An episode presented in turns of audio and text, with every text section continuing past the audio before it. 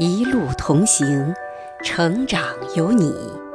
这里是守望相张文山电台，倾听相伴，一同做更好的父母，温暖而有力量。听众朋友们，大家好，欢迎来到心理老师聊青春期。今天我们继续聊一个让一些家长头疼的问题，就是孩子进入青春期，出现厌学、不肯上学，父母该怎么办？我们身边总是能听说一些孩子青春期叛逆厌学的故事，有的孩子为了不上学，假装头疼、肚子疼，有的孩子晚上回家不写作业，一看书就犯困睡着，不喜欢父母过问学习相关的事，有的孩子瞒着父母逃学去上网、去闲逛、去和一般社会青年混在一起，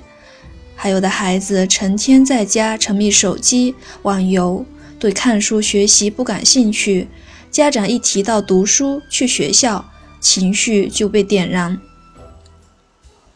孩子厌学到了逃学、休学的地步，每个年龄段都可能会有，但是在青春期却表现得特别严重，有比较多的休学个案都集中在初三到高中阶段。之前有一项调查说，在我国有 46% 的学生对学习是缺乏兴趣的，有 35% 的人更是表现出明显的厌恶，真正主动学习的学生不足 20%。孩子厌学成了困扰很多家长的大难题。要解决这个问题，我们首先要先找到产生问题的根源是什么。冰冻三尺，非一日之寒。我们可以说，导致这些问题的原因肯定不是今天产生的，一定是经过非常长的时间积累，然后到了青春期爆发了。那么究竟是哪些原因导致青春期的孩子出现了这些问题呢？从孩子方面来说，孩子到了青春期，性情有了较大的变化，对外界更加敏感，尤其是在情感方面更在乎别人的评价和态度。孩子会不由自主地跟别人进行比较，当他感觉自己做得不好，或某些方面与自己的心理预期差距很大的时候，尤其是在家庭关系、同学关系、朋友关系等出现问题时，很容易产生焦虑、消极等情绪。孩子的性情也变得急躁、矛盾。研究显示，在整个儿童期到成人以前，是抑郁症的第一个高峰期。一些孩子有过消极、轻生的念头，出现这些问题直接导致厌学情况的发生。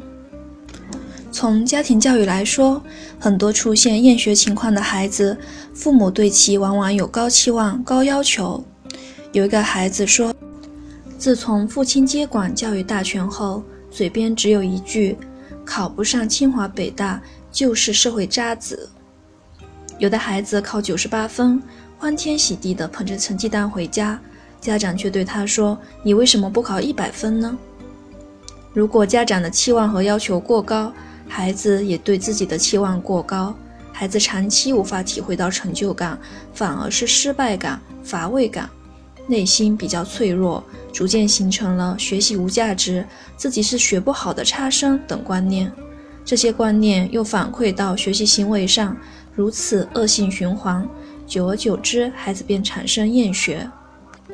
古人有云，失败乃成功之母，但很多时候在孩子的学习问题上，成功才是成功之母，反复的失败可能会使人放弃。孩子的自信心来自于自己有能力战胜一个个的困难，而这些困难是自己能够够得着的，是自己能掌控的。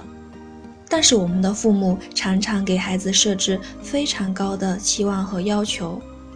好好学习，你一定要考100分，你要上清华北大。对孩子的高期望和要求无疑给孩子添加了更大的压力，孩子对学习成绩看得很重，一点点不足在他们眼里都成了重大的失败。他们将每一次考试视作一次考验，一次没有考好，情绪就会受到很大的影响。他们把注意力集中在考试上，在同学的竞争上，这样孩子的精神压力就非常大。学习成绩成了衡量孩子价值的工具，追求完美的孩子是需要成绩来证明自己的价值。他们的恐惧来自于学习成绩下降、排名下降，这意味着他们的价值在减少。成绩不理想引起他们的焦虑和恐惧，让他们感觉自己不再可爱，不再有价值。学习不好的孩子习惯于认为，因为自己学习不好，所以自己没有什么价值，不如到可以让自己感受到价值的地方去体会价值感，比如网络游戏等。其实这都是孩子自尊水平不高的直接体现，他们学会了仅仅用学习的分数来对自己做出判断。还有的父母对孩子的学习目标定向有偏差，将学习知识的目的定在将来而不是现在。比如家长常对孩子说，你不好好学习，将来就找不到工作。我们把学习当成了某种功利性的东西，这样孩子就体验不到获取知识本身的快乐，而只注重别人对自己的评价，对知识本身不感兴趣，自然将学习看作是苦差事，为应付父母而学。如果学习不好，将会受到父母的惩罚。当学习变成了相对的惩罚性、竞争性或功利性的时候，学习的兴趣就荡然无存，学习变成了被动、痛苦的过程。当然，孩子出现厌学情况，可能还有其他的原因。接下来我们来谈一谈如何帮助青春期的孩子走出厌学。第一，无条件积极关注。青春期是一个个体形成自我同一性的关键时期，孩子需要对自己形成一个良好的认同，才能成为一个有自信心的人。自信心是一个人格中最重要的品质。缺乏自信心也是青春期的孩子表现出问题行为的重要原因，切不可轻视。自信心是父母给孩子的，如果父母不用学习成绩和分数来表达对孩子的爱，仅仅因为他本身而爱他，无条件的接纳他，无论有多少优点和缺点，真心的用像看一棵茁壮成长的美丽的小树的眼光，而不是挑剔的看一台学习机器的眼光，孩子的自信心会得到良好的修复。父母比较好的接纳了孩子的缺点的，孩子一般也会很好的接纳自己。而一个自我接纳良好的孩子不会成为问题少年，他知道自己的价值在于自己本身，他知道父母对他的爱完全来自于父母的内心，不需要他去做什么而得到。这样的孩子也不会厌学，学习会是一个快乐的过程。虽然也会遭遇升学压力，但会比较适应。第二点，关注孩子的成长，而不是问题。大部分父母只是看到孩子的不足，盯着孩子的不足，这不能让孩子改变，也不能让孩子接纳自己。第一步就是要审视一下自己是怎么对待孩子的。平常总是看到孩子的每一次成长，还是只盯着他的缺点？如果是盯着他的缺点，请尽快改变。千万不要以为盯着孩子的缺点和不足是帮助孩子，你盯着的结果正好是强化了他的不足。你盯着他的优点，真心的为他的每一次成长喝彩，他就会做你希望他做的。所以这是至关重要的一步，关注他的成长而不是问题。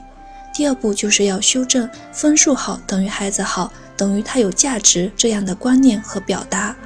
想要帮助孩子克服厌学情绪，首先就是要培养孩子的自信心，而自信心的培养绝对不是以孩子的学习成绩作为标准的，而是要帮助孩子接纳自己。